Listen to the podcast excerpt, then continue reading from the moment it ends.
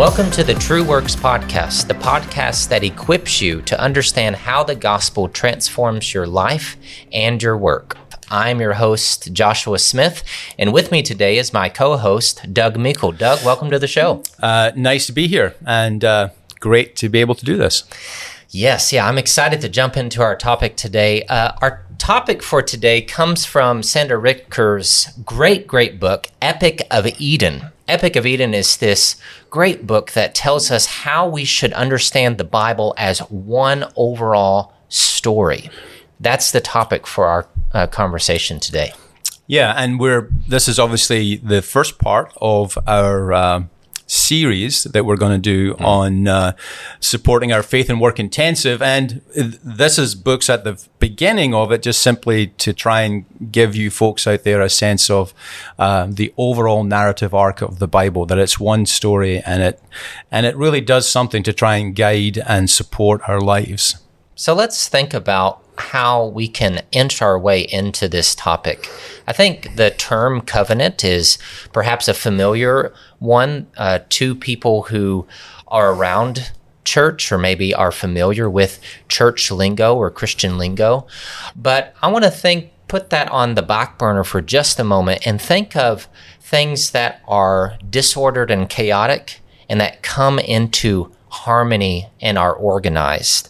Uh, one of my favorite films, uh, The Imitation Game, is follows the World War II uh, race to decrypt the Germans' encrypted messages between uh, their forces, and Alan Turing gets this one of the first mechanical computers, and he figures out that key to unlock these messages.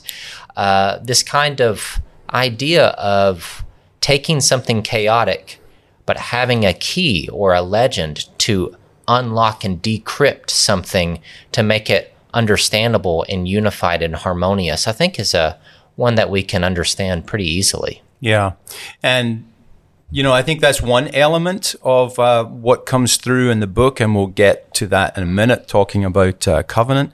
But there's also another element of the book that I think is is really good. The sense mm. of the narrative arc that there's one mm. storyline to the Bible, and and her bringing that to the surface, and uh, that kind of concept of beginning in the garden and ending in a city is one that uh, you know is one that I think is very helpful as well. Folks um, folks need a sense of why all these disparate stories that they feel that they've read or have heard in Sunday school turn into one story if you get it right, mm. and and uh, yeah, I just think that's the, that's the beauty of this book, and that's why we encourage you to pick it up and read it.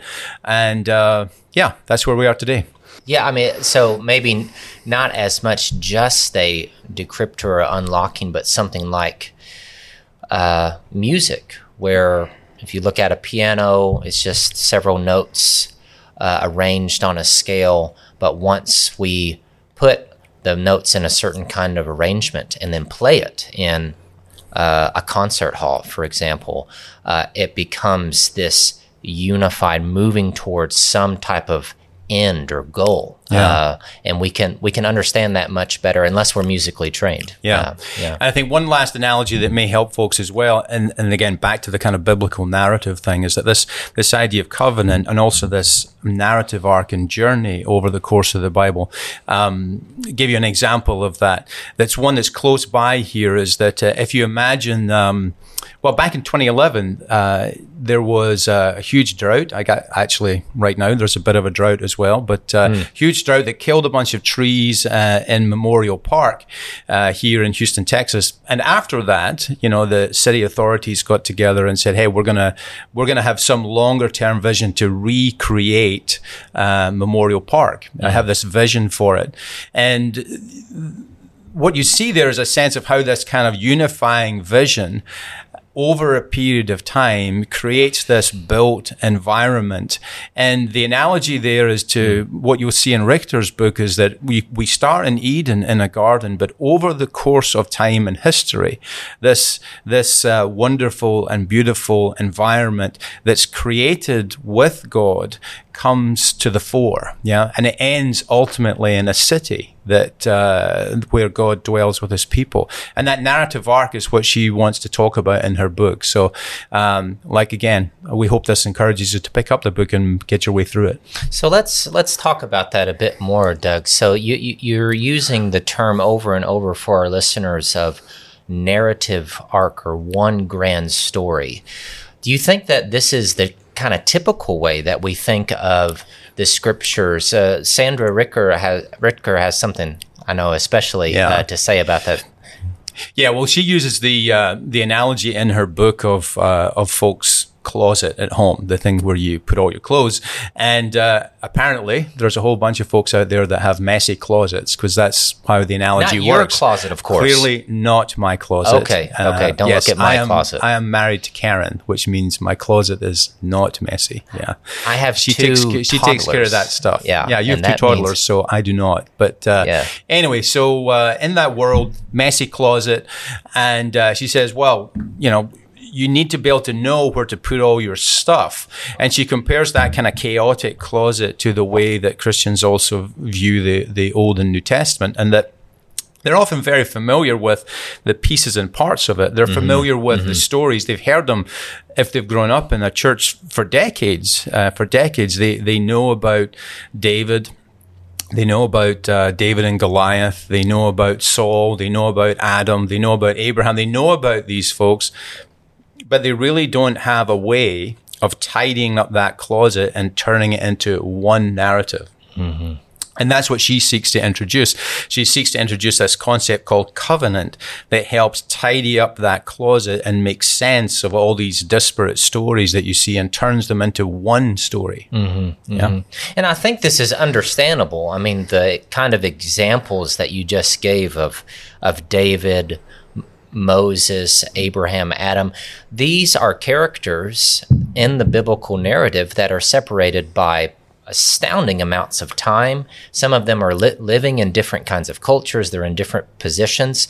How could that be part of just one grand story, but having these bookends of beginning in a garden and ending in a city uh, is something that takes one step towards Yeah. organizing that. Yeah. And those two are the beginning and the ends of covenant or the fulfillment of covenant. Yeah. She talks also in the book, again, and I think this is a helpful analogy of this grand rescue mission of a, um, Ah, and yeah. she used the Yeah. analogy of the climber who, who falls into this deep ravine. And, uh, and Mm. then, uh, one has to mobilize all these various different pieces and parts of a rescue to progressively get that broken climber out of the radi- out of the ravine and into uh, a place of safety. And it doesn't happen just once. You know you have to it doesn't happen all at once i guess i should say is that you progressively that climber is is kind of picked out of the ravine and eventually placed in a place of safety. And and i think that's what she's trying to say. The bible is like that. Progressively god works to redeem the disaster of eden and eventually create this created environment where man and God is together. And in that place, we're safe. Try to think, remind me, she has a nice kind of uh, analogy for what does that mean to be safe or what does that mean to be in some place. Can you remember what that is? Well, she has this phrase where the to be uh, God's people in God's place. Shoot, what is Yeah. the Enjoying God's presence, right? enjoying God's presence? That's right. Yeah, Yeah. God's people in God's place with full access to God's presence. Yeah. Yeah, and that's kind of awesome, right? I mean, and actually as as a sort of vision of you know what are we here to do? Or or what's the future going to look like? I think that's just an incredibly beautiful vision. And and i think too often as as christians we are we frame our lives as one only of obedience to to to laws or precepts Yep, yep. Whereas here's something that's relational based, that ultimately what we have here is a journey towards a place where all the relationships that we see uh, put together in Eden are again restored. And that's the definition of safety and peace and harmony. That we, we are at that, at that moment, we're sharing our lives with those around us, with the creation that God has created, and ultimately with the God that created us. That's an awesome vision, and that's what's laid out in the book. It's a it's a beautiful book. I really enjoyed it. Yeah, yeah. And thinking about it as an epic, as we think of epics as these grand narratives that sprawl, that have many narratives in them, but Yeah. all rolling towards this Yeah. finality where of resolution. You know, you bring up the way that I think a lot of us read the Old Testament. You say that the uh, the kinds of things of how we think as Christians that we're supposed to do is just follow a bunch of precepts Yeah. or laws, and that this idea of covenant opens up the the space to relationship. And really covenant shows itself as as really a foundational the bedrock yeah, of the Bible because the commands that we often kind of think that this is what Christianity is all summed up to be are the commands of God are simply the basis of the covenant, the covenantal relationship. If you want to be in relationship with me, I've sought you out, Israel. I've sought you out to Moses. Now here are the stipulations of our marriage, if you like yeah. um, the relationship is primary, not Yeah. posterior. It's it's prior to those commands. Yeah, and I think that's the important thing, right? Yeah. That- and that's what comes through in the book as well. Is that it's a, it's the thing I enjoy about it is is the way that that that the relationship with God and man is portrayed in the book is foundationally relational. Mm-hmm. It's not about uh, the obedience comes because of the relationship, not the other way around. Yeah. You know, that we don't have a relationship because we obey. God reaches out to us, establishes that relationship, and enables us to obey. Yeah. And I think Yeah. that's a that's a really profound shift for many Christians. Um, but I guess we teach this book and we, we, we want people to read this book primarily because we want to establish that kind of relational view of, of, of, of our Christian lives um, before people get on this journey of, uh, of faith and work. Uh, because we've got to kind of understand what our faith is. That's right. If we're doing faith and work, like okay, wait a second, what is our faith to begin with? We have to have some foundation, and that's what we're going through in this first part of the faith work intensive. It's it's forming the biblical foundations uh, that propel, motivate, and uh, give us our creative juices for thinking about work in a different way than we have in the past.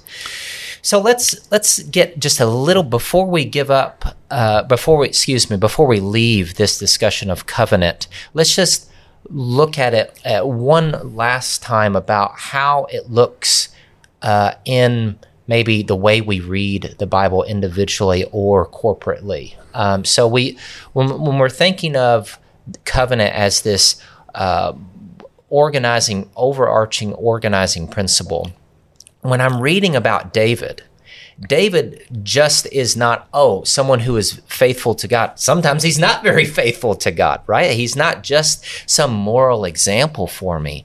Rather, we need to be in tuned, if the Bible is arranged as covenant, with what aspect of securing God's people in God's place in full access to God's presence is God up to in the story of David?